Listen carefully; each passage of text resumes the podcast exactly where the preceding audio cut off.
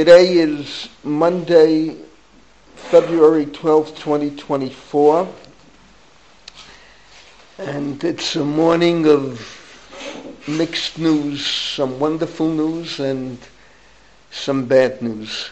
The rescue seems to be something outstanding, and two more soldiers fell in battle, one from Haifa, one from Tel Aviv.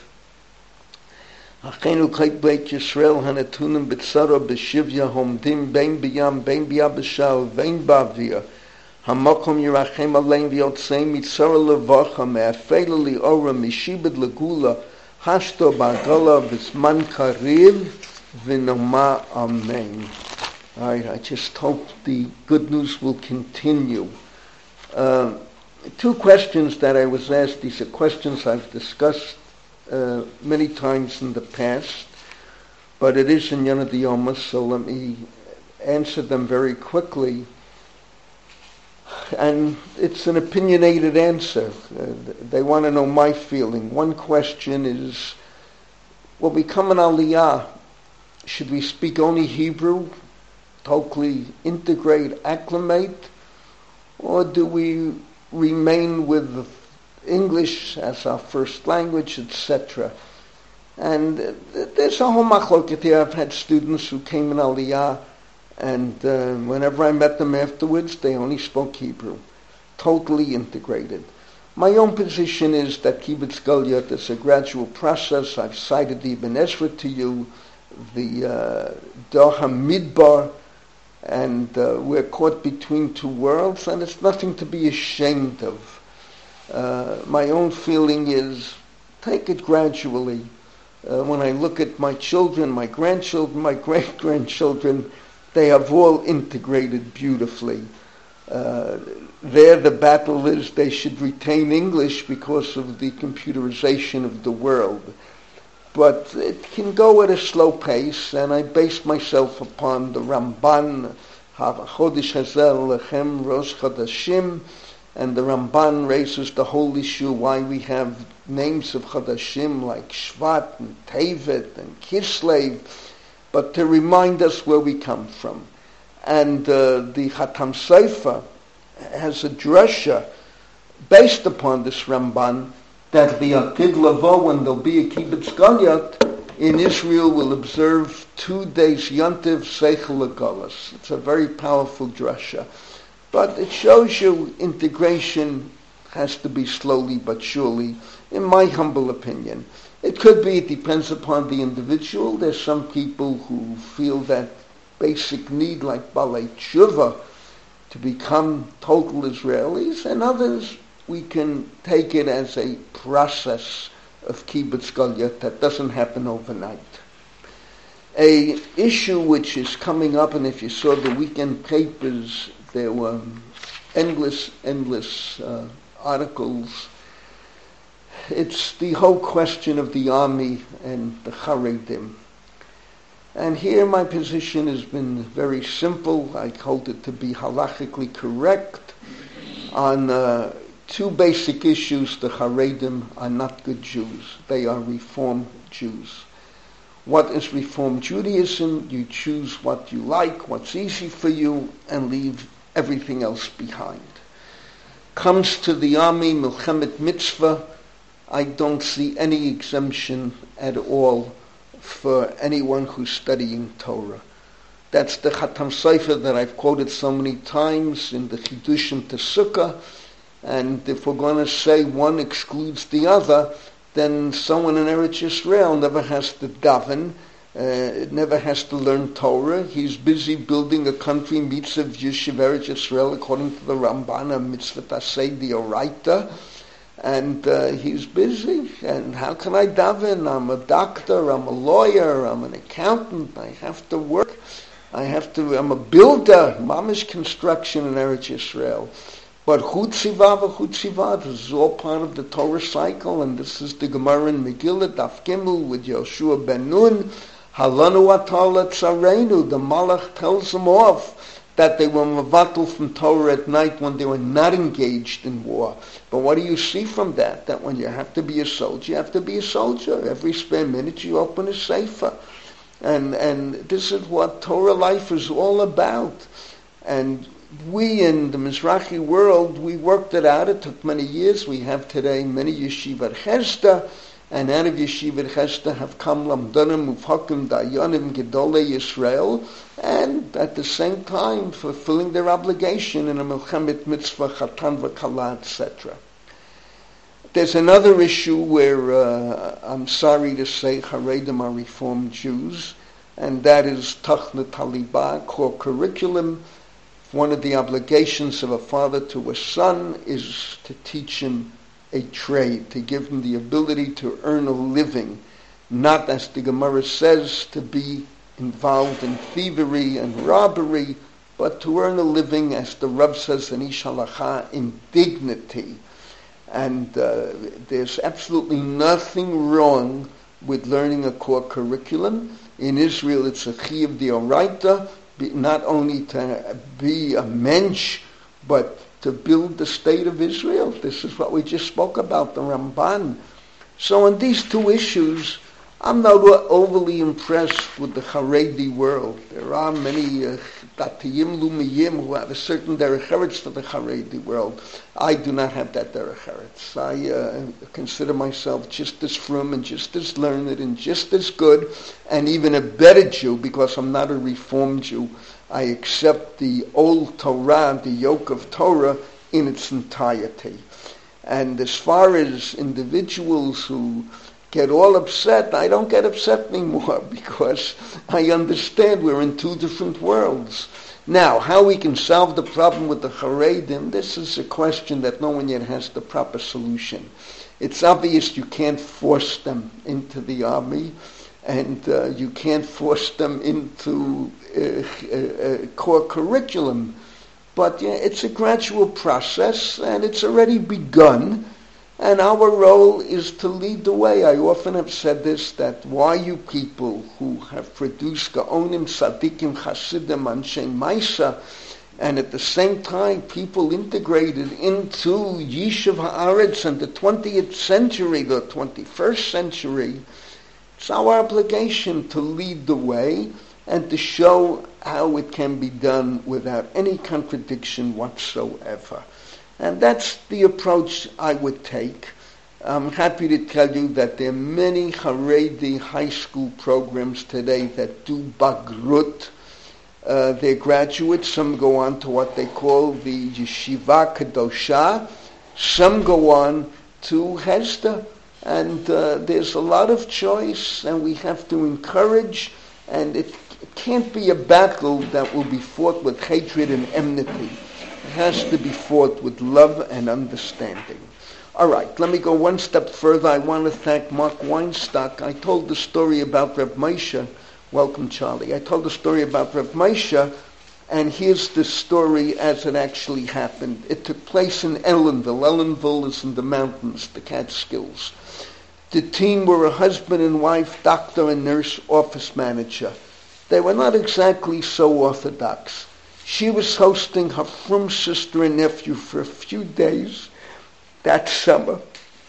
She invited her nephew to come along to the office tomorrow since Rabbi Feinstein is coming in for a checkup. Being from a frum yeshiva, he had heard about his Rebbeim, who Reb Moshe was. When he walked into the office, as Reb Moshe walked in, the nurse, she walked over and embraced him Afterwards, she introduced her frum nephew to Rab Moshe, playfully saying, You did not think I have such frum family. When he leaned into Rab Moshe and started to apologize for her sort of inappropriate behavior, uh, she embraced Reb Moshe. That's what he's referring to. Reb Moshe cut off his nephew, pointing to the concentration camp numbers on her on her arm, and dismissing his concerns. We don't know what they went through. So that's that's the story, and it's very moving, and um, we don't have to comment further. It has a very basic, powerful message. Okay, now I want to pick off where I left off. Uh, the question of a yeshiva curriculum, of a Litvish yeshiva and a Chassidish yeshiva, logic versus emotion, this question haunts us until today. We haven't found the total proper balance. Reb Chaim Volozhin, Nefesh no question the stress was on logic. On the other hand, he was much more open to Chassidim than the Vilna Gaon, and we discussed it in length uh, last week. Uh, I showed you a beautiful source at the end of last week's shir, and the pronunciation of the author, on his grandson, who's his namesake, Rav Nachman Shmayahu, his last name is pronounced as Sasonkin, S-A-S-O-N-K-I-N. And here, this document, which is about a hundred years after Reb Chaim Volozhin, it's the same story. That here you have a young man raised in a Litvisher environment, his own parents, and he wants more. And he winds up in Lubavitch, and his description of Lubavitch compared to where he was before is classic. I don't have to go any further than what we call Negelvass. At least when I was growing up, we called it Negelvass. I don't know what they call it today. The, what, what, Charlie, what do they call it today? Negelvass. So uh, in a Chassidic yeshiva, and I understand it goes on until today, Everyone has a basin next to their bed with water to wash the minute they wake up. And we Litvakin, we're samach, it's a tshuva tarashbaz, I recall, and many achronim, that if it's within the house, you know, walking out of the house, you go to the lavatory and wash up. And uh, I've never yet seen anyone with Negelvasa in a Litvish yeshiva. Could be today with the swing to the right. Anything is possible. At my time, it did not exist, not in Lakewood, and not in, not in the YU dormitories. Uh, but he describes the davening and, and with, with, the mikvah in the morning and the tehillim and, and uh, two hours of learning Kabbalah and, and, and Reb Nachman Shmayahu becomes attracted to it and he leaves behind the literature world and becomes a big Lubavitch Rav, a great Talmud Chacham surviving communism, coming to Israel, etc. And uh, a lot to be said. Where do we draw the line? Now, what's fascinating is, and this just appeared, I believe, in a Mishpacha magazine. Yeah, just appeared in Mishpacha magazine. David Twersky uh, sent it to me. David, I, am trying to see if you're online. No, I don't. I don't see. Uh, guess a lot of people with small print. Okay, David Twersky, who I call uh, the Talmud Rebbe, because I yet knew his grandfather, Talmud Rebbe of, of, Philadelphia. And David could have very well inherited the position. His father was not uh, the great lamdan. David is a YU Mismach, a big Talmud Chacham. I chose to be a scientist, Charlie and uh, Morty. He chose to be a scientist, worked in Seattle, and came in Aliyah when he retired. So David Twersky sent me this article written by Rabbi Ephraim Zalman Galinsky. I think I know who the author is. And it's about Rabbi Chaim Brisker's son-in-law. And here, this, the Rav always commented, we never pressed him, Rebbe, what do you mean exactly? What are you talking about? The Rav would comment that uh, the world doesn't realize that Reb Chaim was uh, much closer to Chassidus than the world understands. Now, I don't know exactly what that means. I did hear one story about Reb Chaim, about the, the Brisker of, Zev, of, of Yitzchak Zev, of Velvel, that they commented when a Hasidic Rebbe makes a bracha, it is earth-shaking. And we make a bracha, all right, Yitzchak Zayim, bracha and they were speaking about some Rebbe when he took an apple, the, the bracha itself was more than the apple. Well, I don't know. But one thing is an absolute fact, that Reb Chaim's daughter married a Chassidish Talmud Chacham. Reb Tzvi Hirsch Glickman G-L-I-C-K, Glickson, Glickson, I gave him an American version, Glickman, Glickson, G-L-I-C-K-S-O-N. And he was a Chassidish Yid. There are many stories that uh, Rab Chaim was, uh, once there was a whole problem with the Birchas, uh, hearing Kriyas HaTorah, whether you need a minyan who didn't hear it, or if you're davening and one Jew who didn't hear it, you can lay in. And uh, Rabbi Glicksman's father argued with Rab Chaim, and he saw oh, this family can learn. And he liked the son because he wasn't yet a, a big Talmud Chacham in Shas. He knew Mishnayot by heart. It was Chassidish derech to go step, step. And Rab Chaim took him. I'm paraphrasing the article because he felt he could introduce him to the Brisker derech, which he did. Now, Rabbi uh, Tzvi Hirsch Glickson opened the yeshiva in Warsaw. And this yeshiva functioned for something like 30 years. And it was a tremendous synthesis between Reb Chaim and between a Hasidic approach with the emotion, with the mikveh, with, with the farbrengen, all that goes with the Hasidic world. So here too, you see that Reb Chaim Brisker himself, who we always viewed as the ultimate of uh, Litvish and Brisk and Volozhin, and Reb Chaim himself takes a son-in-law, and those days you get the feeling from the article, it wasn't the girl who chose the son-in-law, it was Reb Chaim who chose. She didn't choose her husband, it was her parents and here's Chassidish Yid. The end of that yeshiva, I think it was called Torat Chaim, the end is very sad. Uh, Hitler destroyed it all. And even on, on Tzvihish, uh, Rabbi Glicksman, uh, Glick's son, Rabbi Glick's son, uh, there's contradictory evidence. Did he perish in the Warsaw Ghetto or did he perish in Treblinka? And according to the article, they checked it out in Yad Vashem and the testimony giving, another testimony, it would seem he perished in Treblinka, not in the Warsaw Ghetto. So you see, once again, you're taking brisk, and here's an element of brisk that uh, generally people don't speak about.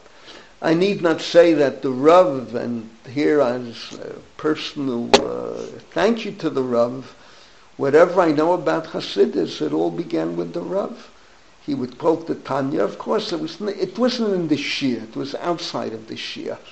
But uh, the public discourses, there was Kabbalah, there was Hasidus. I remember Parshat Beshalach, one of the outside Dreshat with Mayim Morim and uh, Lahamtik et Hadinim. These were all Hasidic concepts.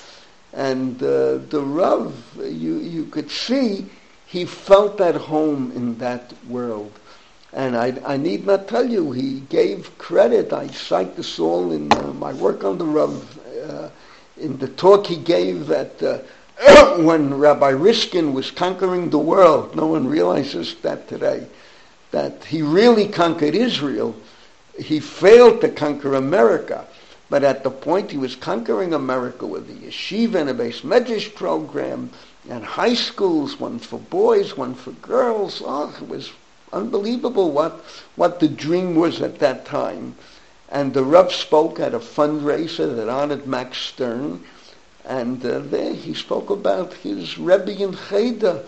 And he said, I quote the Rav, if I can give this drasha tonight, it's due to my Rebbe in Cheder. And he's, the emotion, the feeling, that came from a, a, a, a Nur the Baltanya, Rabbi Riesberg, who was his Rebbe in Cheder. Okay, now this question goes even further. And here I want to quote my uh, friend, uh, Rabbi Chaim Dalfin. I have here a P- PDF of uh, one of the many volumes he's published, Lakewood and Lubavitch. And um, I find his publications fascinating. He has a lot of material, archival material, Uh, and he's not afraid to tell the truth and to describe what happened. Now, this volume on Lakewood and Lubavitch deals with this very problem time and again, the tension, Lakewood, Lubavitch. Uh, Rabbi Goffin has one, uh, I would say, one fault line in that he, because of his own background, and I never realized this until I read some of his later volumes, in high school, he wore a little kippah. He was uh, a regular modern Orthodox kid with all the good and all the difficulty in it. And yet he was raised in a Lubavitch home, and he's a Lubavitch, his children in Lubavitch. Uh, he always tries to make peace. And sometimes I think he's overstepping the reality because of his own love of all Jews his work on Satmar and Lubavitch. I, I said this many years ago in class when I dealt with Satmar. He makes you, tries to minimizes the differences between the two Rebbeim. I don't know. I think there were real earth-shaking differences between them, and we can't overlook it. Satmar remains Satmar. Lubavitch opened. There's, I can quote Rakefet, there's no greater Zionist than the Lubavitcher Rebbe. I, the anti-Zionism, his father-in-law, and, and anti-good at Yisrael, well, that is correct. And the Rebbe never criticized his father-in-law, but his own life speaks halavai. Everyone who claims he's not a card-carrying Mizrahiite should be like the Lubavitcher Rebbe. And uh, I have to tell you, here he tries to show in Lakewood, he interviews people from the original Lakewood, from my time in Lakewood. And he said, then, uh, I never heard a bad word about Lubavitch.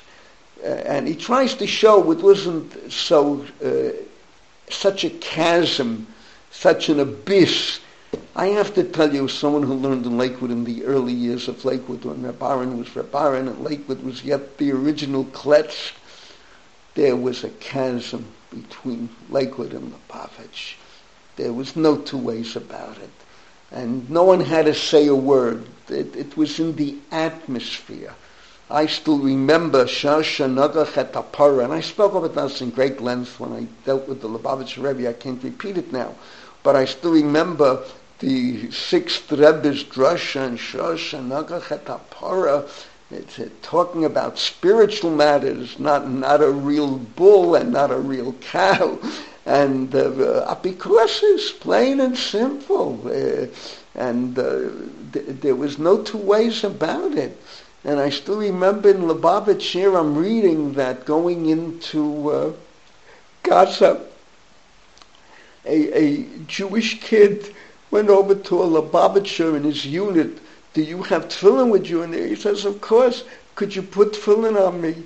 And this kid puts, didn't even know how. The Lubavitcher put it on, and the kid afterwards said, I never even had a bar mitzvah. That's the home I was raised in. I don't have to tell you, this is Israel. It's, uh, if it, there, there's a generation here that it's already five generations removed from learning a pasuk chumash with Rashi. And these kids speak perfect Hebrew and in giving their lives that, that this state should thrive. And uh, so there was no question. When I learned in, in Lakewood, I remember their attitude, Lubavitch's, street corners, tefillin, lulavanetro, bittul Torah, bittul Torah. And, and where do you draw the line? Now, today, Lakewood is, I, I, I can't say it's so big today. Lakewood, you can't describe Lakewood as one unit. But I doubt very much if there's this total enmity that I felt in my time when I learned in uh, Lakewood. When I came to YU, or this was even before I went to Lakewood, you all know, uh, it's by the way quoted in this, uh, he interviewed me, it's quoted here in his work when I came to YU, Lake Lubavitch was creating a storm in Crown Heights. This is the early 50s, the new Rebbe. And we, and we wanted a shir in Tanya. Rabbi Tendler found out, he canceled it. Later years, 10, 20, 30, 40 years later, Reb Moshe David Tendler would not have canceled the shir in Tanya. You follow? There was a certain uh, amalgamation here that a Lubavitcher has to admit without being Bucky and Shas and Paiskim, yeah, not, it's not just standing on a street corner with tefillin. And a Lakewood guy has to admit that uh, with all the Shas and Paiskim, but without emotion and baramkeit and warmth, it's, it's, it's not a Yiddishkeit you can pass on. Where do you draw the line? Okay, and I'll, I'll show you one more interesting source. Uh, spiritualizing halachic education, a case study in modern Orthodox teacher development. And this is by Rabbi Jeffrey Saks. It was published, it, this was research he did for the Mandel Foundation. Mandel Foundation, which you can, I'm going to pass driving home right in, right next to the botanical gardens. The three brothers did very well in America and have created a, a, whole school and a thought process in Israel. Uh, I'm not an expert in what they do, but I'm told they're trying to broaden the ability of our leaders to integrate Israel as a Jewish state with modern democratic values. Okay, so Rabbi Jeffrey Saks, I don't know how many you know him, very capable. I'm very impressed with him. I've known him for years. He's the editor of Tradition today. Those of you that get Tradition, it's Rabbi Jeffrey Saks who's the editor. Um, he, writes beautifully and intelligently, and he has an overall very nice approach to a Torah civilization with learning and knowledge but with philosophy and literature, he has a feeling for literature. He's worked on uh, uh, Shai Agnon's writings. I believe he has to do with translations into, into English. A very impressive individual. And this entire research is struggling with the question, how do we warm up students? A kid goes to MTA. A kid goes to Flatbush. A kid goes to Ramaz. Is it enough just to teach Shas, Paiskim? Can you bring in spirit, song, Nigina, warm the heart? This is the challenge. Where do you find the bridge between the two? Now, there's no question a lot has to do with the personality of the youngster. And I, I can tell you, I say this all the time. I grew up, the greatest gift I got from YU entering it in 1951 was I could close the door behind me and I'm in Eastern Europe. But you got to remember my background. My seventh grade Rebbe, Reb Gershon Yankelovich. My eighth grade Rebbe, Bechemet Fishman. Zichronim Tzadikim Levracha. They didn't speak a word of English. And I remember my classmates, many of them when I were in their homes, their parents spoke Yiddish to them. They were refugees. Some were refugees who got out in the 30s, and some were survivors. Abba, Rabbi Brandspiegel, Abba Brandspiegel is a classic example. Abba was, when, when the Rub switched to English because of Danny Greer, I can tell you, and uh, I'm, I'm the eyewitness. Yeah, I don't have to quote anyone. I'm quoting these ears and these eyes. so, so Danny Greer says this is 1960. Says to the Rav after class, Rabbi Soloveitchik, you are withholding Torah from American youngsters. And the Rav, the Rav pops up. What, what, what, what do you mean? What do you mean?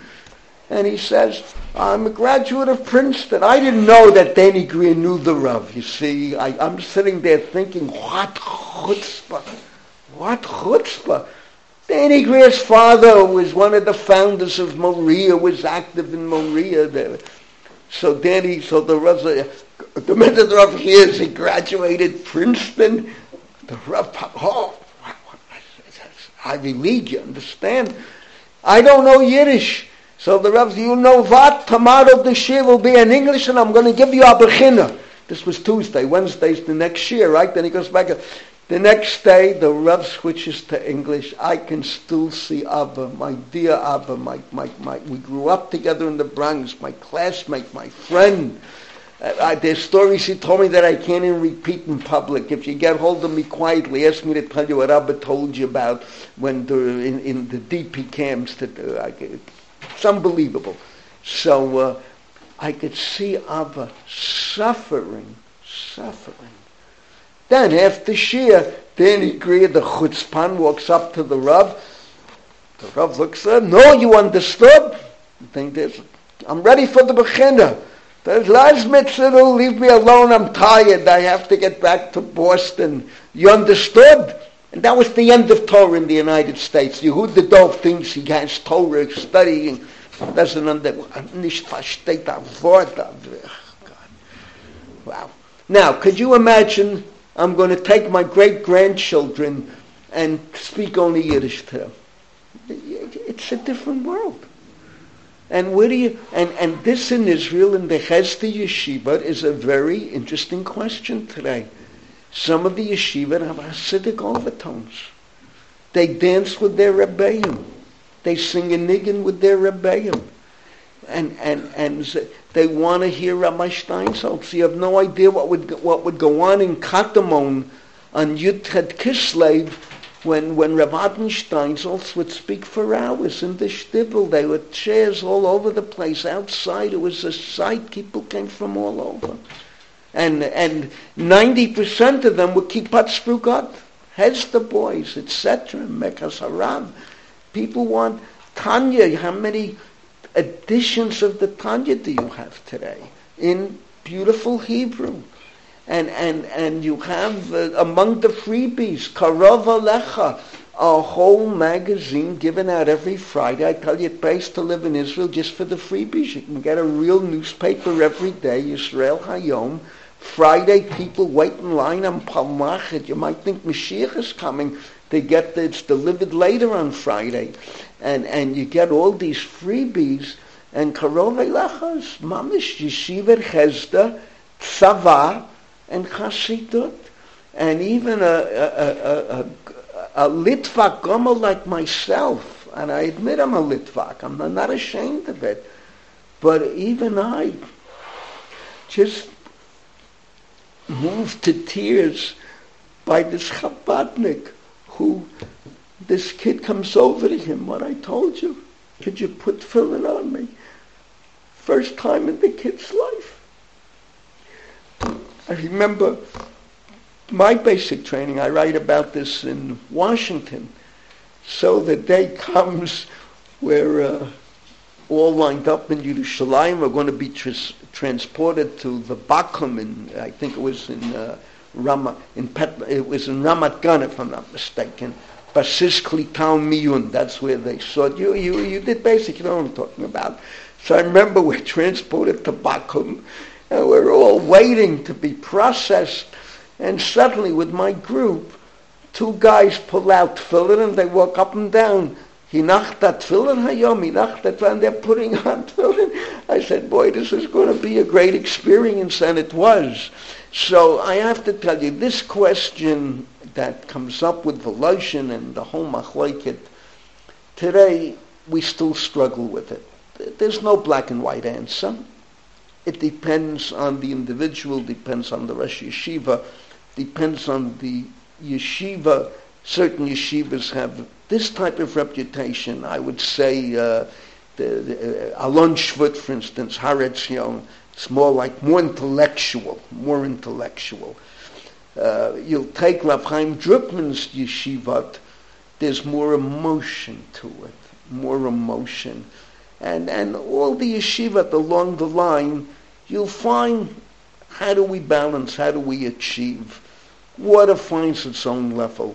But this machloked that goes back to Volozhin, I don't think it's a machloked anymore then we have to accept the Hasidim for what they are. The problems of Tfilah Shalom Bisman, Chutz Laretz, Shmini Atzeret, not eating in the sukkah, all right, these problems hang fire, but Chas Chalila to drive a wedge and to create or lengthen or deepen or widen the chasm, the ibis, Chas v'chalila. And uh, this goes back to Volozhin, Chabad, Lubavitch, and Lakewood. It's a fascinating volume.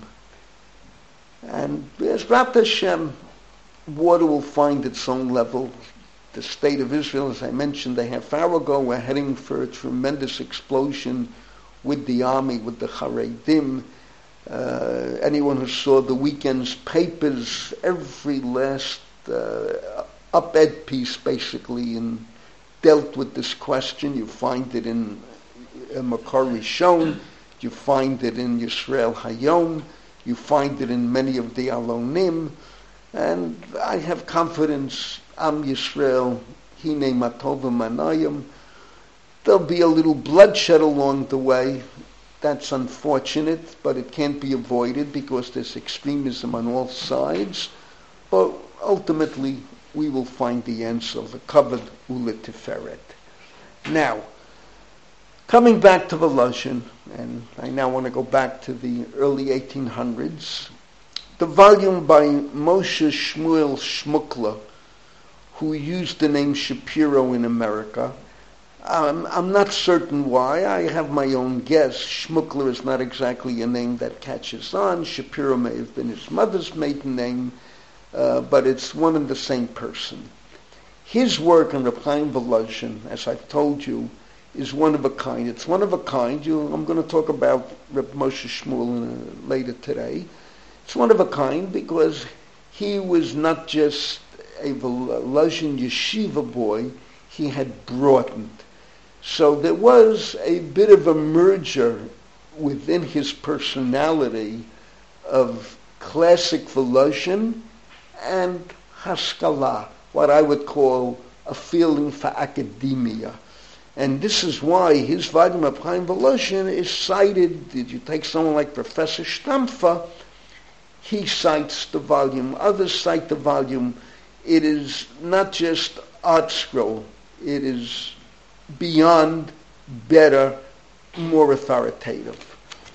Now, in the volume, he asked, and you have to remember, he studied in the Volozhin when it reopened after it was closed down. It was closed in 1892, and he studied in Volozhin after it reopened in 1895 with Rebbe Fol Shapiro. His father studied already in the original Volozhin with Reb Chaim, with Reb Yitzchak, and, and he, he knew what was going on. And here on his uh, volume, on page 63, I'm quoting for Toldat Rabbeinu Chaim of Volozhin, page 63, he asked a simple question. What made the lesson so successful? In other words, here you have a yeshiva that's organized, it's one of a kind, it's uh, international, not just limited to a locality, and the yeshiva takes off with tremendous success why. And he gives a list of the original students. Uh, let me mention some names. Reb Yaakov MiKarlin, he's the author of the Mishkanot Yaakov. Anyone who doesn't carry where there's an Erev, there, Aaron, Aaron Lichtenstein never carried, I think even in Yerushalayim he didn't carry, I think only in the old city, but it can be checked out by his Talmidim. Reb Aaron didn't carry. David Applebaum, Dr. Applebaum, Hashem Yikom Damo, he didn't carry. Uh, he was my neighbor, my good, my Talmud Chave, his wife is my Talmidah, Deborah. And, and he didn't carry. And anyone who didn't carry, it's the Mishkanot Yaakov. He was the one who fought the Beit Ephraim in Halacha. If a Menashe Klein is not there, Believe me, he's not somach on the Mishkanot Yaakov. He's somach on the Pelish and the Ungarisha. You have Reb David Tevel, that's the Nachlat David. Anyone who learned Baba Kama, don't you use the Nachlat David? This is Reb David Tevel. Reb Zundel Misalant, Reb Zundel Misalant was the Rebbe of Reb Yisrael Salanter. The whole Mussar movement begins with Reb Zundel. The, the, remember the story, Reb Yisrael Salanter sends that Reb Yosef Zundel is someone special. He followed him around And Reb Zundel turns around and says to him, Learn Mussar, study Mussar, and you'll be a Elokim. And, and he goes on and on with names, with names. Now, what, what, what made this yeshiva so exceptional? So here he introduces an idea which again we struggle with. At this very moment we're struggling with it. You see, until now, there was no concept of a bechina for a yeshiva. You went, in your city there was a big Talmud Chacham, anyone who wanted to study with him, Baruch haba. You're an Chassidic kid, Kenny, you're growing up in the Belzer court, there's a shiur from the Belzer Dayan, any Belzer Chassid can walk in. For Volozhin, you had to take a bechina to get in. This already established that the students are going to be on a higher level. So that anyone who had a good mind, you want to learn, you want to conquer Shasam Paiskim, you're going to be in good company. And good company attracts good company. The reviews were excellent. Once the reviews are excellent, anyone that has a good head, there's no question this is the place to go. Now, I have to tell you, this raises the whole question. Right now, I said we're struggling with this. That's what we're talking about the seminary here, the, the ulpanot, don't use, I don't want to use the word seminary because that, that means kids coming from Chutzlaritz, but the ulpanot or the Beis Yaakov seminaries, they're testing kids now. Not everyone can get in. The old yeshiva, you, you have to write down, I think, three choices where you want to go to high school.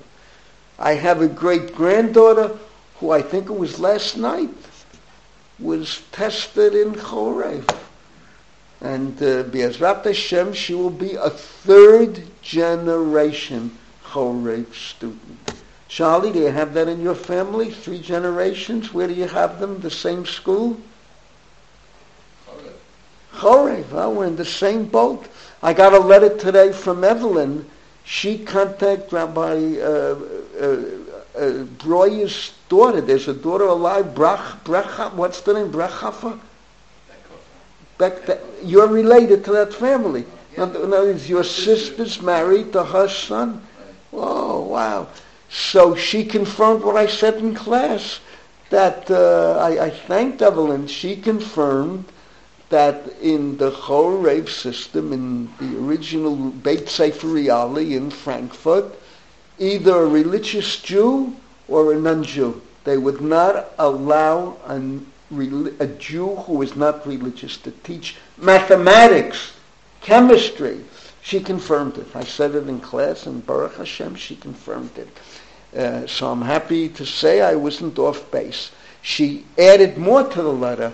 She said one time there was a teacher in the school who, a non-Jew, and he was so impressed with the school, he asked if his daughter could attend.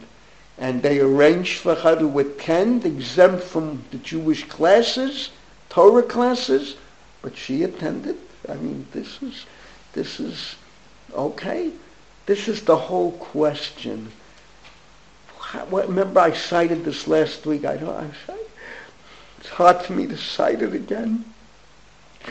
But one of the Rosh Yeshiva of a high school program said, I look at the pictures in the paper of the boys that fall, the youngsters that fall, the men and women. How can I say no to a kid who wants to come to learn? Very powerful statement. But where do you draw the line? I see, I, it's a struggle. I, I don't know. I don't have the proper answer. All I know is that when I was a real teacher, today I'm entertaining, I'm showing off a little knowledge, I'm teaching myself.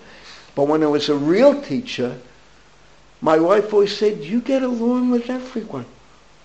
I said, yes. She said, but you have some gangsters you're teaching. True.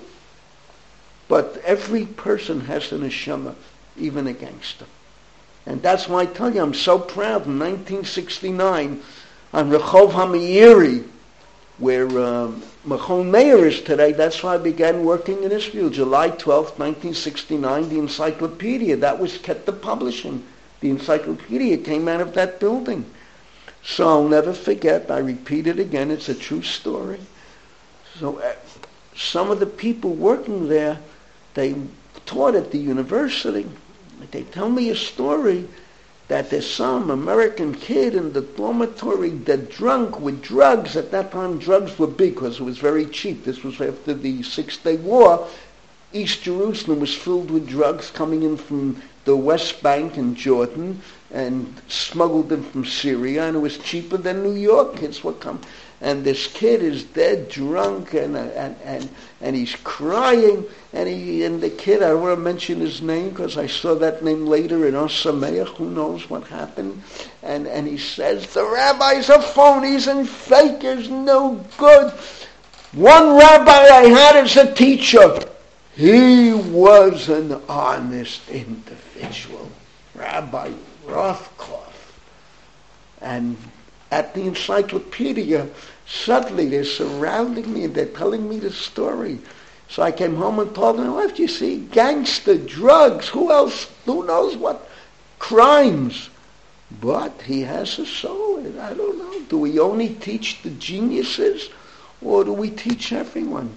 On the other hand, what do you do with a kid? I have one grandson at the age of three. He's sitting in my living room, great grandson, I should say.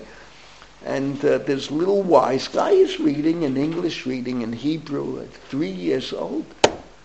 I, he was just at the, in my house the other day again. Baruch Hashem, they live far. They live in Kedem up in the Shomron. And I, I said to him, what are you, he's starting first grade. This, this kid will be bored stiff. I said, you know why you go to school? You go to school to learn how to say hello to your neighbor. Follow me? Let the kid understand school. Knowledge is not from school. School, you get a derech, opens the world to you. Wow. But this is a question we struggle with until today. Look what's happening in Harvard today. Look what's happening in Columbia. Look at today's Jerusalem Post, Columbia University. Wow. Australia. People are going underground. They want to kill every Jew in sight and the nations of the world will applaud. We solved the problem. We got rid of the Jews. Baruch Hashem. No more God, no more guilt conscience, no more Old Testament, no more civilization in the world. Oh, wow. What do we do? I, uh, but was like, like Harvard used to be. Someone, I, don't want to embarrass Charlie, but someone said, I got my doctorate from Harvard. You thought, oh my gosh, a gadol shebegedolim, a tzaddik of tzaddikim, a chassid of chassidim. Today, there's a Volozhin. All right, I boast. I sat next to the Rav during his golden era. Not the 70s that he let every Tom, Dick, and Harry say every stupid thing in class, and his son Chaim turns to Rabbi Adler and says to Rabbi Adler from Teaneck, since when does my father tolerate such stupidity? Following? I'm boasting. What are you boasting? You, you, it's, it's true. Barry Liebman said about my class, you sat there looking at the Rav and shaking. The Rav looked around who was giving shiur. He was shaking. Is my shiur on a level? We had 30 top quality minds, from Abba Bronspigel to Heshi Schachter, to right down the line, one after another. One kid was brighter than the other. And, and is, is that good? I don't know. I don't know. The truth of the matter is that in education, you have to have all types of kids. The world is filled with geniuses, with average individuals, and slow pokes and a decent Rebbe, a decent human being, you have to get along with all of them.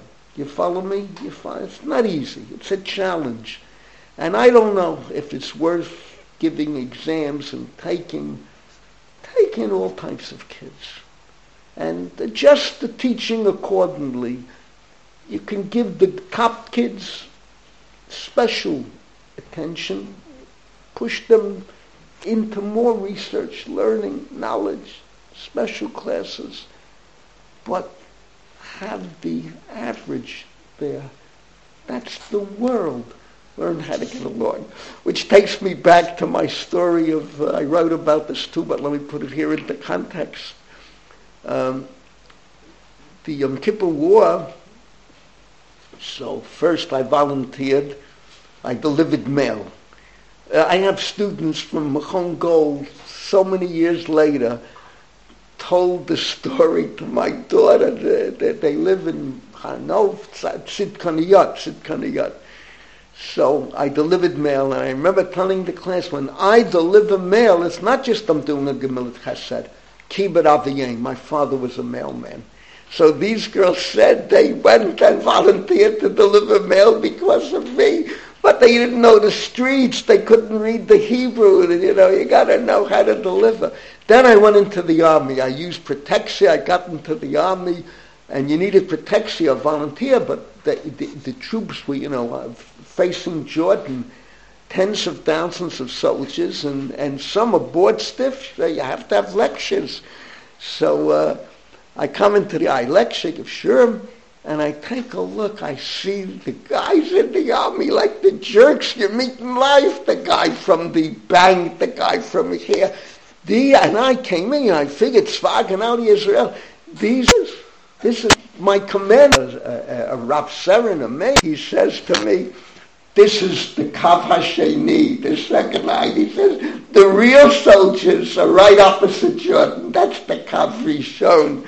So you see, you need a Kav Rishon and a Kav Sheni, and that's life. But he makes the claim that that's why Volozhin was so great that it got off the floor with top students. You couldn't walk in.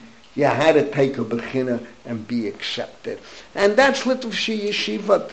Malka asked me the other day, did I take a bechina to get into to YU? Absolutely not not not a bechina. As far as uh, getting into the secular to the high school, they looked at your report card. That was not the. But Gemara, I was I, I was 13 years old. I took a bechina with Reb Mendel Sachs, and and I got into the second year level. But the, uh, that's the story. Remember, he said to me, "Zaga bisel rasi." I didn't know what he was saying to me. And Berman leaned over. I checked him out. Reed, Reed Washington. Uh, Aaron Lichner was amazed. I did the. I found it. I checked what became of it, and he said he means Rashi. Oh, er meint Rashi, Rashi, oh, Baruch Hashem. Shabbos nach Sachwes um the Samus and Sul mit der Sixer. You remember that or not? Oh boy. Uh, Yossi, I cannot translate it. It's off color. But it shows you what the Chassidim thought of the Litvakim, that Shabbos, nach Sachris, Shabbos morning, after Sachris, they found the Shabbos and Shu with a shiksa. You follow? That's what the Chassidim thought of the Litvakim. But a guten Shabbos, a guten Shabbos. Oh, wow, wow. Gentlemen, now there was another factor. And, and this too is a factor in Chinuch which Israel has it over America. You see, in America, in my time, I don't know, maybe today, I, have a feeling it's the same thing today.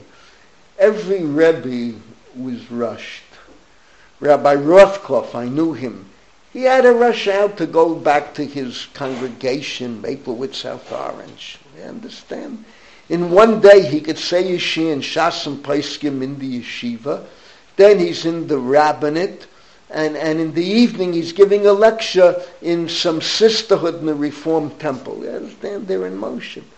Today you, you have Rebbeim in YU for the, uh, for the sake of argument. The, the most famous Rebbeim, Rabbi Schachter. No, he's only in YU. It's the posek for the OU.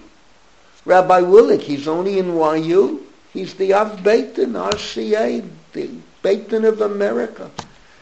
Okay see what characterized Volozhin is that Reb Chaim was the yeshiva, the yeshiva was Reb Chaim. His entire being and fiber were in the yeshiva. And this is what I said to you. Volozhin was a shtetl. Who told me he was in Volozhin? Someone, someone said he visited. It's, it's no secret today. They're, they're trying to turn it into a tourist attraction. It brings in money. And, and he, what's he doing in Volozhin? He belongs in a big city. He wouldn't leave Volozhin. He wouldn't leave Volozhin. Why? Because in Volozhin the rabbinate was minor, the yeshiva was major. Not like Rabbi Yitzchak Chanan, whose son Rabbi Tzvi here saw what his father went through in the rabbinate and all the Agmas Nefesh and the bother. All right, he didn't want the rabbinate. Try to escape, but he didn't succeed, Rabbi Tzvi Hirsch, Rabinovich. But Reb Chaim had gelickt in lernen, gelickt in the yeshiva, and he was a constant presence. So much so that even even uh, at the time when he introduced learning around the clock, that at every moment there should be people learning around the clock. At times he walked into the beis medrash, 10 o'clock at night, and sat and learned for the next four hours. He, he was the spirit, the example, the Rosh Yeshiva, the Rebbe, and Volozhin took off. Now, I want to introduce you to another volume. This volume, I believe, was the first volume I purchased this in. It's not the first. It's one of the one of the could be. It's the third volume I purchased when I came in LA. I remember one volume I purchased was Rabbi Avram Chaim Freiman, the uh, uh, Professor Freiman, Hashem Yikom Damo, the best, the best of German Orthodoxy. He was a total synthesis, Shas, Paiskim, academia, responsa literature, and that volume had a great impact on my teaching, my thinking, on the history, uh, Seder Kedushin V'Nesuin, the whole history of marriage in response to literature. He pre- previously published Shuvat of Maimonides. Later, Professor Blau, many years later, Professor Blau did a more comprehensive job, had more material. Uh, Rabbi F- uh, Professor Freiman was killed in the convoy going up to Mount Scopus when the Arab legionnaires killed Rehov Ayin Chet 78 people on that convoy. And he was on one of them going up to get books out of the library in Mount Scopus. It was an enclave that our soldiers were there, but they had to go through Jordanian territory. One of the, his family never got over that, that murder. His immediate family had a brother who was a doctor on the Upper West Side, Dr. Freiman. It's all from that family. Dr. Freiman's daughter, Rachel, was married to Professor Mark Steiner, Zeichet Tzadik Levracha. died corona. These are fabulous, fabulous people. Fabulous people. Ah. Now, so uh, a volume came out in 1970, a memorial volume for Volozhin. See, what happened was in Israel, and this is not only Volozhin, anyone who's done academic work in uh, Yad Vashem. What happened? Those people who survived came to Israel. Some went up in Canada, some in the United States, but many came to Israel. In Israel, they, they as they acclimated and succeeded, and Israel was a country of immigrants, Kibbutz Galuyot, it still is, but then it was certainly much more pronounced. So uh, these people had Landschaft and they, they would get together, memory, trying to remember the old country before Hitler. Ultimately, many books were published of memoirs about where they came from. The book I'm quoting from is about Volozhin. Sipura Shel Ha'ir V'Shel Yeshivat Eitz Chaim. published in Tel Aviv, 1970, and it's a beautiful memoir volume of what Volozhin was and what came out of it. Beginning on page 230 is the memoir about the person we're quoting, Harab Moshe Shmuel Shapiro. And uh, fascinating article written by someone named Shimon Zak. Zak, by the way, stands for Zera Kodesh. Anyone who has the name Zak, it's Zera Kodesh. Babid is Ben Av Beitin. These are Babad, that's the Minchat Chinuch. These were Rashi Tevat. And uh, he writes about the Moshe Shmuel Shapiro. Now, what it's very fascinating about his life. Why? Because it also shows you what developed, what came out of Volozhin, and why he, is work on the Volozhin is cited all over. First of all, it's like I told you that um, his father studied in the original Volozhin. In 1892, Volkovich, Volozhin was shut down by the Tsarist government. Why Volozhin was shut down, we'll deal with in depth. It's one of the issues that the fall of communism opened the papers of the Secret Service, and it shifts gears on why Volozhin closed down, but leave that until we reach it chronologically. 1895, Volozhin reopened and Reb Moshe Shmuel Shapiro was part of the crowd that came. And, and by the way, my own grandfather, my mother's father, studied in Volozhin at that time when it reopened, right before he went to America. And he already was a little broader. See, Volozhin, when, when we'll come to this in detail, the Haskalah had reached Eastern Europe and you had people who wanted more than just pure shas and poskim. And uh, he was an individual that uh, shas, poskim, Talmud, chacham, but also world literature, particularly attractive was Russian literature. For whatever the reasons, Russian literature if you take the Rav would constantly quote from Tolstoy, Pushkin, the Rav's mother, Rebbetzin Pesher, was totally conversant with Russian literature. Whether ArtScroll wants to admit it or not, Rabbi Kotler in his youth had a certain amount of bekiyut in Russian literature. It war and peace, human emotion. There was a lot to it. The Russians, literature, music, Beethoven, Tchaikovsky, others. It was quite a country, quite a country. It produced great minds and great achievement. This, of course, was during the Tsar's regime. Communism later, you have to be politically correct. And unfortunately, Putin has returned the country to a good deal of thought control and communist control. I don't have to go any further.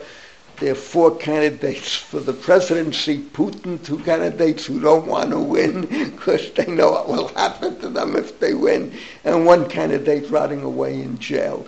But uh, there was a great attraction. Now, this individual who already in Europe published under a Lashon Yeshiva in Europe, he couldn't really find his place. He was a great Talmud Chacham, but there was an overlapping of academia and Haskalah, which made him a little bit unique. He would have been a lot better off in Berlin, in Germany. Torim derech Eretz. In Europe, he didn't find his place. 1920s came to the United States it wasn't an easy decision, but perhaps in America he could find his place.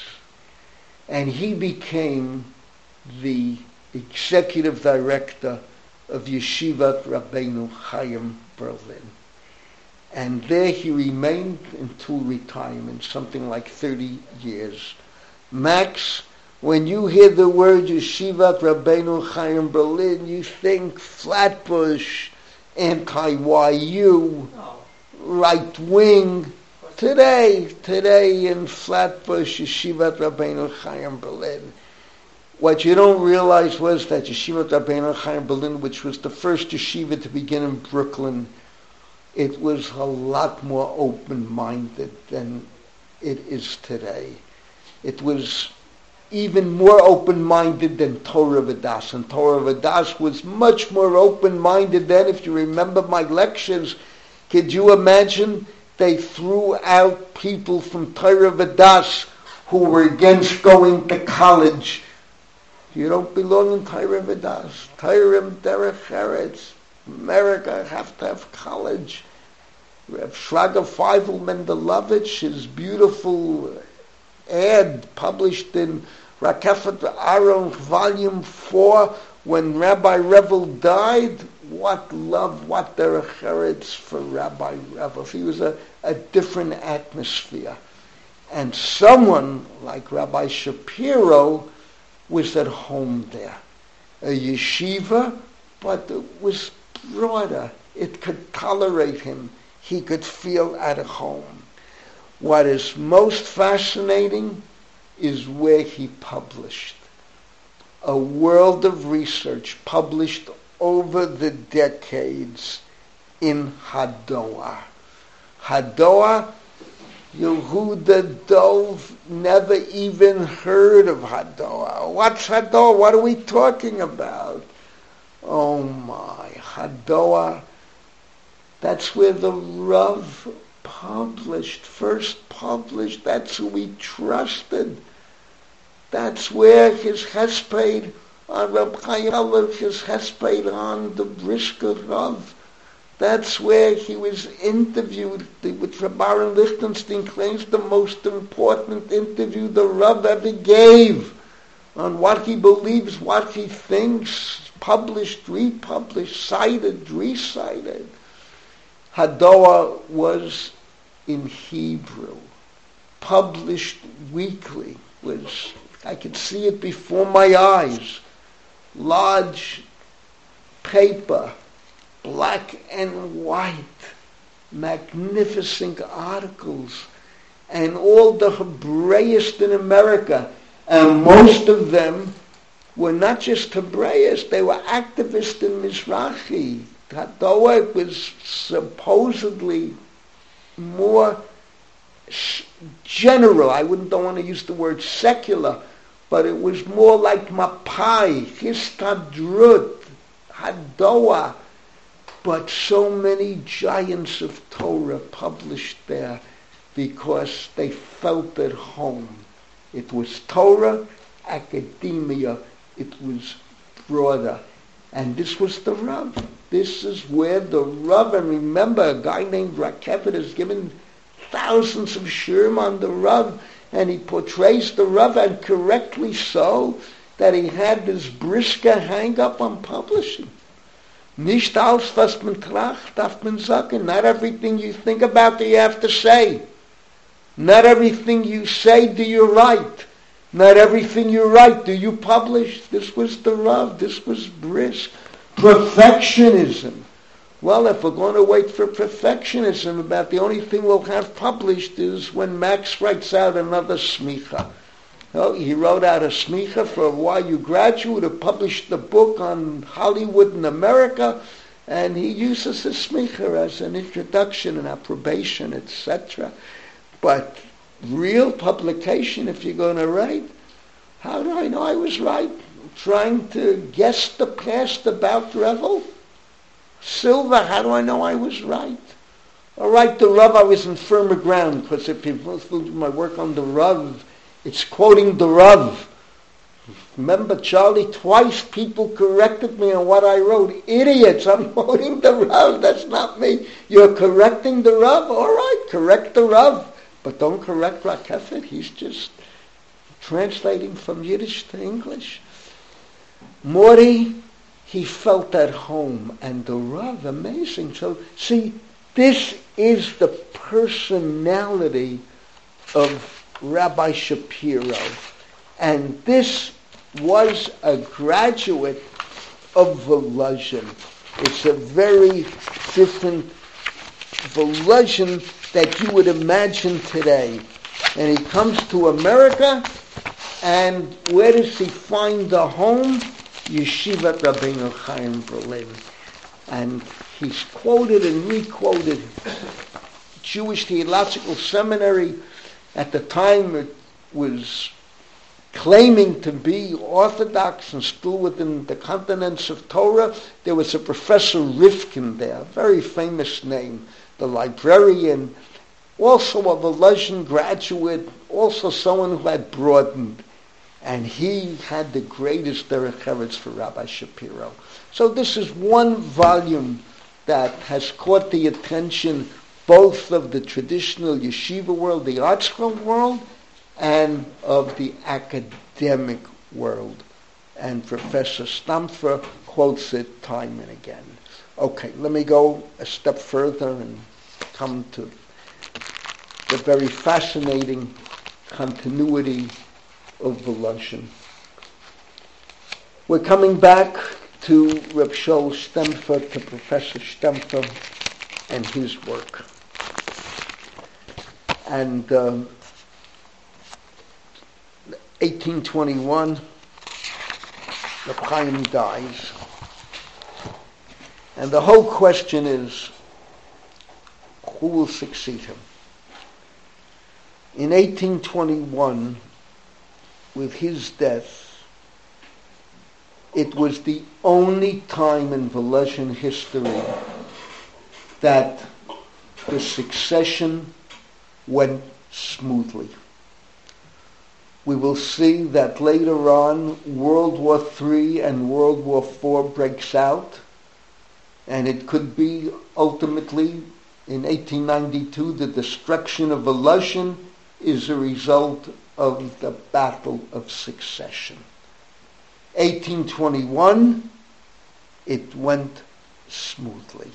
Now, in all these battles of succession, it was always within the family. And this comes back to the point I made last week or two weeks ago or three weeks ago. Reb Chaim opens Volozhin, he opens a family business. And as you recall, I said this becomes a tradition for many Lithuanian yeshivat. The yeshiva belongs to the family. Volozhin, Slobodka, Chevron, Panovich, you can go on and on, tells you got to be part of the family. Is this good? Is this bad? So remember what we said. There are yeshivat that are public trusts. The greatest example in Europe was Yeshivat Chachmei Lublin, which it could very well be because Rabbi Shapiro had no children. It was a public trust. In the United States, Yeshiva Reb Skolchana, which has evolved into Yeshiva University, it's a public trust. Yeshivat Torah Vadas, is a public trust. Chaim Berlin is open to question. There's been struggle from within, but nevertheless, Rabbi Aaron the son-in-law is the one, Rabbi Chaliva, I showed you the picture yesterday, is the one that is the Rosh Yeshiva today. What's good and bad when it's a family institution, what's good is it will continue. It's a business. Kenny, when you have a business, you want it to continue. You bring the children in, the grandchildren in. The downside, who says the grandchildren are going to be great rebbeim? So someone wrote to me that, uh, well, if the family brings in such individuals, they're going to be big lamdanim. So I wrote back to this person, a great lamdan does not a great teacher make. It's not a question of just being a lamdan. You have to be a lamdan. You have to have what to teach, but you have to know how to teach. And you can take many examples. Uh, the, the Rogatchover Gaon, they wanted him to be Rosh Yeshiva of Tomchei Tamim. He couldn't teach. He was so much above the generation. He got, I mean, you, their stories are legendary that he picked up a chair and threw it at some great Talmud Chacham. He didn't like what he was saying. He, he said about the Chanan, quote, Efshat he can't verstehen a shur in Taisvus. Maybe he can understand a line in Taisvus. And he's saying this purpose of Klav, yeah, because no one can equal his mind. But that doesn't make you a great teacher or a great posek. You've seen the Chila, the Reb Yosef Rosen, the Rakachot. Va'ayin, va'ayin, va'ayin, va'ayin, va'ayin, va'ayin. What's the thought process? All the va'ayin. So you see, the downside is, and I don't want to go further, Yeshiva Telz in America is a perfect example of an institution that did not continue on the level. Of course, the third, fourth generation did not produce people capable of attracting students. When you're not a family institution, then of course the downside is after World War II, everything disappeared. There's no family to say, hey, it's my family furniture store. Keep it open. On the other hand, imagine a school where you'd see where Rav Lichtenstein is the Rosh Yeshiva of Torah V'dash today. Okay. Now, and here uh, Professor Stampfer, I want to give an example to what you said. I, will end off with this, but give me a few minutes. Rabbi Yitzchak Volozhin, the son of Rab Chaim, his years 1780, 1849. 1780, 1849, not such a long life, made it to 69 he was his father's son. And the yeshiva belonged to his father. The yeshiva belonged to him. That he was brilliant, absolutely. Was he on his father's level? No. He was the, not the Gadol HaDor. Father, Apayim Volozhin, was one of the Gedolei Yisrael. Talmud Mufak of the Vilna Gaon, Bucky and Shas and Poskim and Kol HaTorah Kula, and, and the ability to teach. Rav Yitzchak Volozhin, Chacham, Charutz, Nitchen, Nichan, Bekosha, Manhigut. But not the Gaon his father was. Nevertheless, no one contested his taking over the yeshiva. And here I want to describe something which I don't know if Professor Stampfer is familiar with.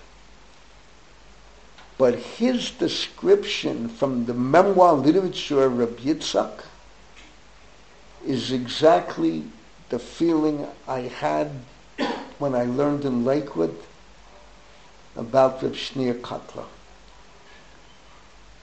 I remember the elder students in Lakewood telling me, sarcastically, we stand up for Shneur, but he's not his father. We stand up, he's his father's son. These were the exact words. And that's a perfect example He was not. Reb Chaim was, uh, Reb, Reb, Reb, Reb Aaron Kotler was in Ilui. Schnell was not an Ilui. He's a big Talmud Chacham. He learned with his father, he learned with his grandfather, Rabbi Zalman. All of World War II, he was here in Palestine, or a good deal of World War II, learning with Rabbi Zalman. Well, he wasn't the Ilui that Rabbaran was. But he was a good market share. He had leadership ability. He had the ability to take Lakewood from a hundred plus students to hundreds and hundreds of students. He had the ability to develop a much broader support system for Lakewood. But what I recall from what I heard and saw with my own ears, it's exactly like Rabbi Yitzchak. There's no question he succeeded Reb Aaron, no question he succeeded Reb Chaim. Lamdan, absolutely. Not the Gadol HaDor, not the greatest Ilui. But there was no machlekes. The yeshiva belonged to Rabbi Yitzchak. Now, was he like his father in thinking? Was he broader than his father? And here we have some very interesting memoir literature. And I introduced you to someone named Max Lilienthal. Max Lilienthal, years 1815, 1882. Max Lilienthal, a product of Germany, raised in the Torah world, knew how to learn, but broadened Haskalah, wound up 1845 in the United States in Cincinnati. You can check all this out. Moderate reform not extreme. Wise was more reformed than him. Probably by today's standards, you would call Max Lilienthal conservative. Not even left of center and conservative, a centrist in the conservative movement, if that still exists today. Max Lilienthal, because he was observant and more exposed to Haskalah. The Tsar brought him over to Russia. The, when we say the Tsar, we mean the educational system in Russia under the Tsar. And one of the great problems that challenged them was the narrow-mindedness of the Torah education in Russia. And they wanted the Russian Jews to broaden. And here's where Lilienthal gets involved, very powerful, uh, government behind him, and gets to know the leaders of the educational system in Russia. And one of the people he knew best was Rabbi Yitzchak Volozhin. This is the famous story that in the 1840s, right before he ran away to America, he called a conference and Rabbi Yitzchak Volozhin and the third Lubavitcher Rebbe, the Tzemach Tzedek, were the main people who attended this conference. Lilienthal later, and I say this to his credit, saw some secret Russian documents. And in these documents, the Ministry of Education was expressing an attitude, let's broaden the Jews, and in a generation or two, there'll be mass con- conversion away from Judaism. Russian orthodox.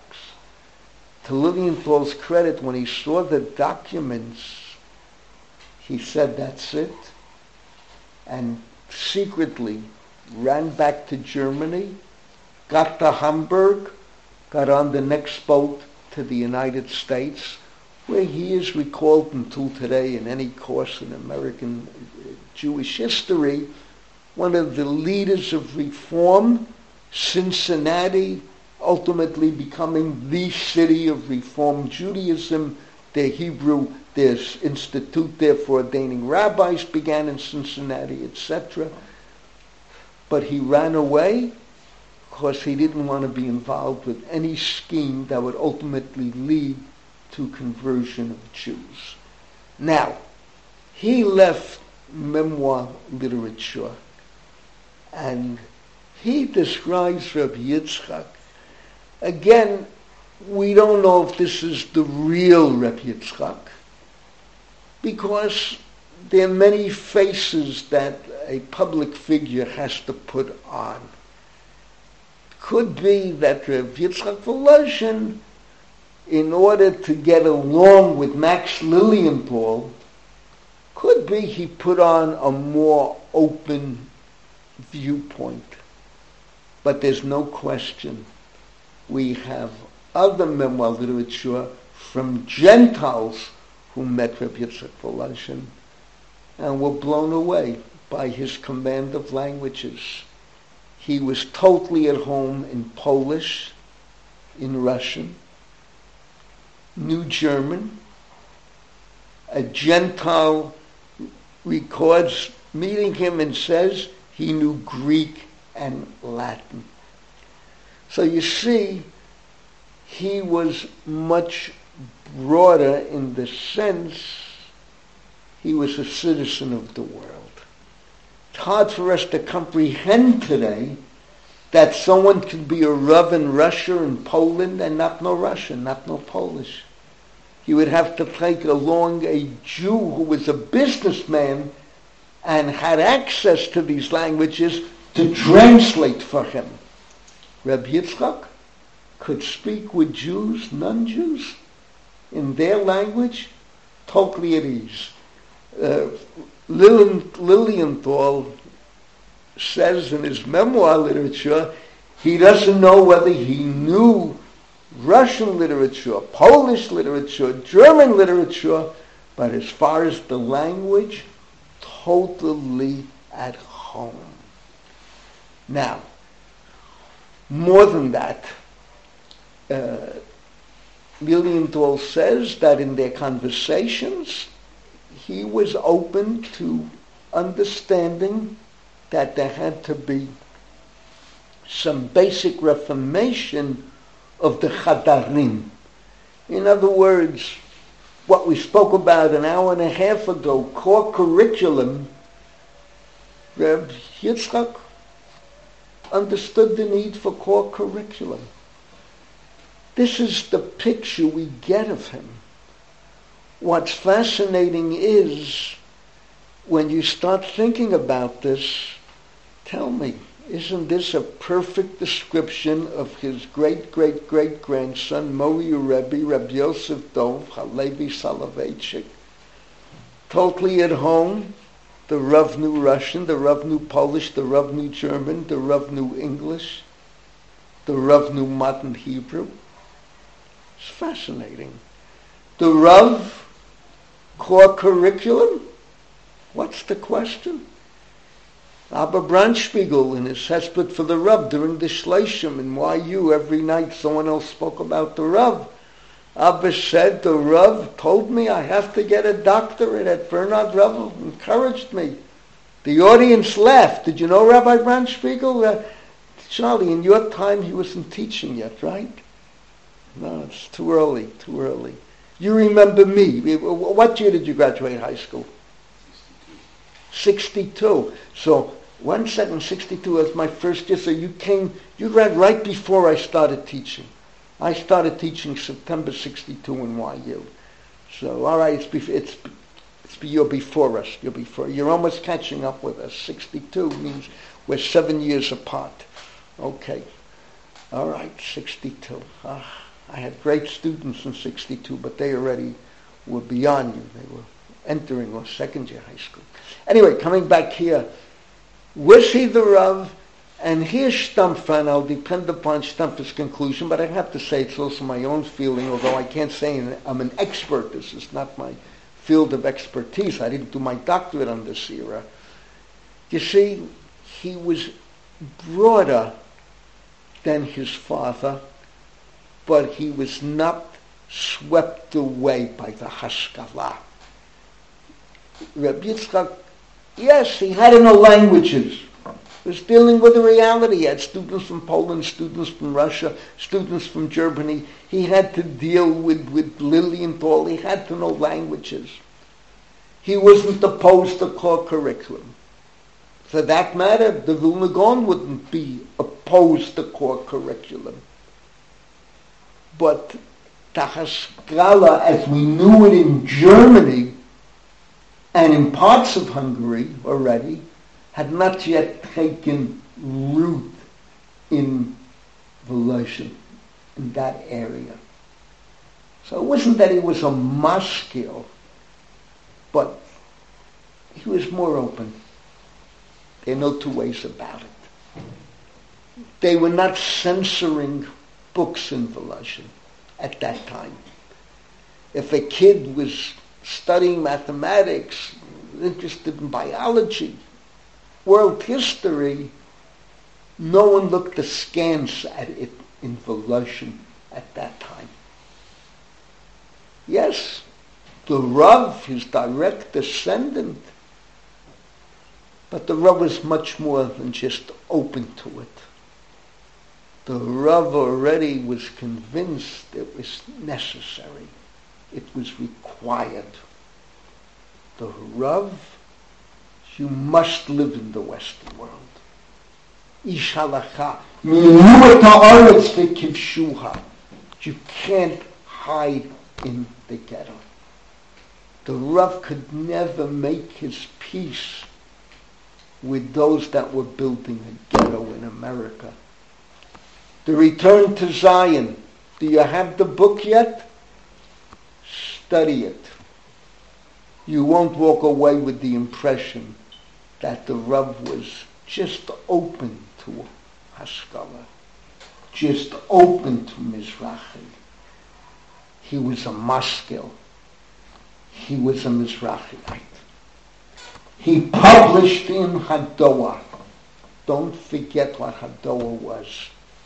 It was a Hebrew weekly for Zionists, not just religious Zionists, for run-of-the-mill Zionists, Mapiniks, general Zionists, all from that period.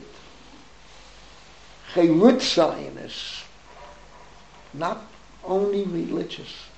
See, there's a difference in, in the outlook, the stance, the Weltanschauung.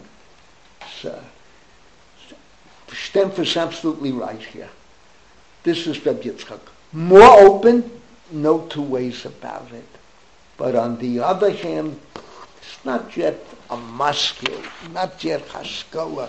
It's not yet the challenges of Reb Shinshvil full here.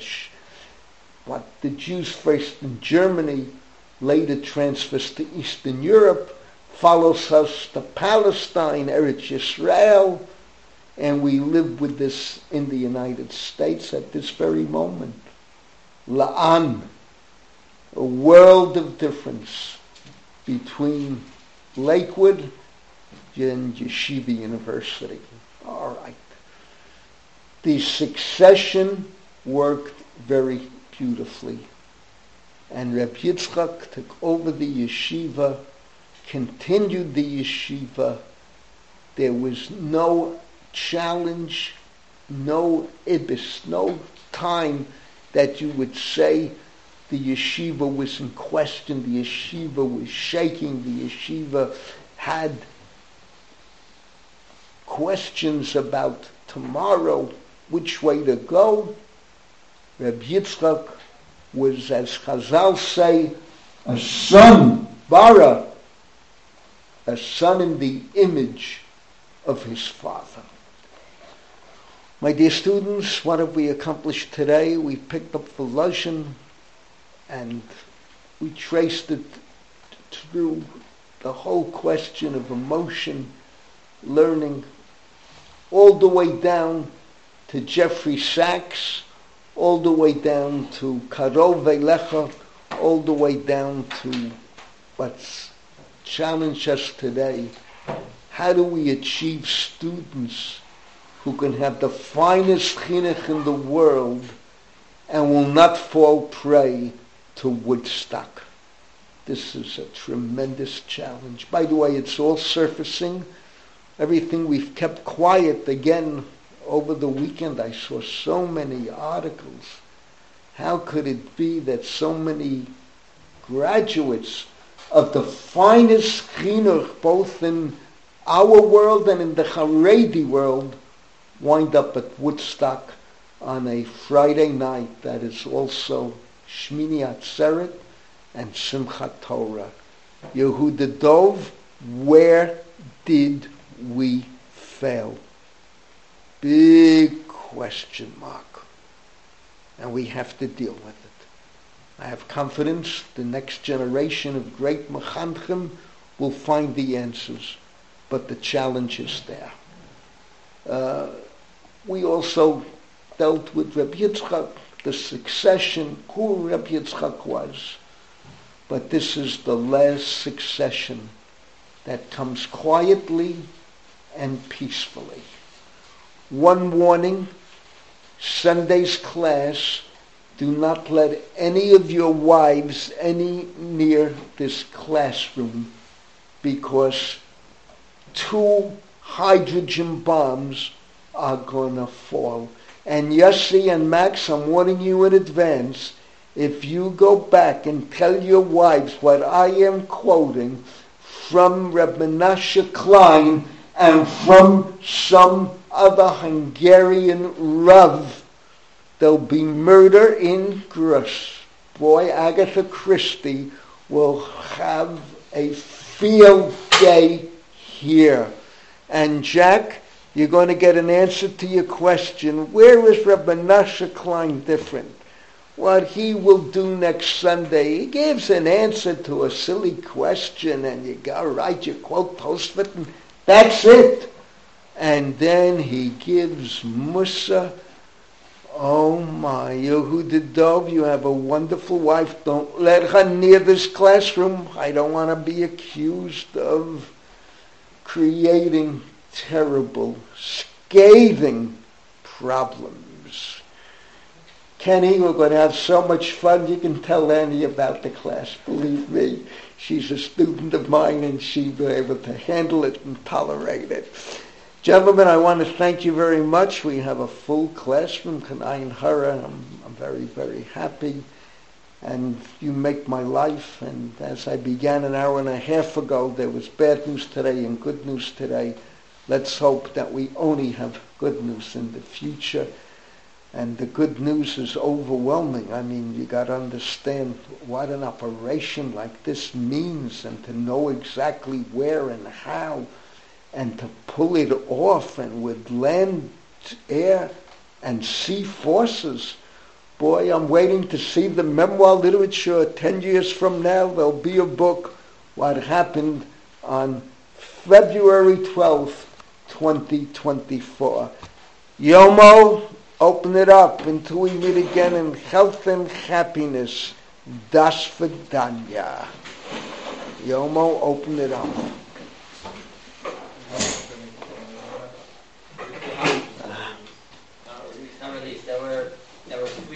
What, what, what'd you say? That means that Israeli... Yeah. Are there any questions from around the world? Rebbe, I think, I think I told you this once, I'm not sure, when you said about Reb Zaks, that um, my father was a freshman in MTA, they were learning Gittin, and it was about sending with a shliach. with Rav Katz, I think. So Rav Zaks came into Baher, so he turned to one student and he said, "What's the slichus?" and the guy was like, "Slichus?" And he said, "Slichus, slichus, slichus is what we say before Rosh no, that's right. Says shlichus becomes shlichus. What's the shlichus? I, I remember of Mendel so well. And uh, I don't know if you know about the cigarettes. He'd break every cigarette in half, and he'd smoke it down till you were worried. His his fingers, from all the fire and smoke, they didn't feel anything. They they had layers of skin that that were insensitive already, and that was Rev Mendel. I met him in Yerushalayim and he already was much older, and, and, and, and he looked at me and said, ich, ich, I know you, I know you. And I told him, Rebbe, I was a Rebbe in the yeshiva, and you gave, I was zeicha that you gave me beginners and gave my students beginners. And he laughed, he broke into a laugh. Ach, a world gone by. But I'm not stupid enough to think that my great great grandsons who are learning Gemara that ich will sie lernen in Yiddish und euch lernen in Schlichis, Schlichis, Shabbos, Shabbos, man darf's, we gotta be smart, that we gotta do, do, v'doshav. Okay, are there any more questions? In those days, did they have a family name? Wait, I didn't hear what he said. That, that's Yitzchak. Can you open, open it up? Why do you have... Yeah, Yitzchak, repeat it. Did they have a family name? For, for Loshen? No, the Rabbi Yitzchak and his father. Yeah, we spoke about what was the family name we uncovered? Itzkowitz. Itzkowitz. Yeah, they had a family name, Itzkowitz. And I, am not certain if that was the real name or a name they just took because the Tsar required it. But uh, whenever you see a family name, it's Itzkowitz. Yeah, correct. All right, I have to sign off here, uh, and in, until we meet again, thank you so much for being with us. Keep your wives away from the screen on Sunday. Uh, Nachum, it's nothing to laugh at. If you value your neck, keep your wives away from the screen. I can't believe I can't believe what's fed into my hands. I, are you willing to tell us the tshuva number now? Uh, tell you what? What? The tshuva number? Are you willing to divulge? I, I don't have I, I, I, don't have it in front of me, but the main slaughter is not in the tshuva. It's from another Hungarian, so it's not going to help you. We'll get there Sunday, Bezrat Hashem. Until we meet again in health and happiness, das. Okay.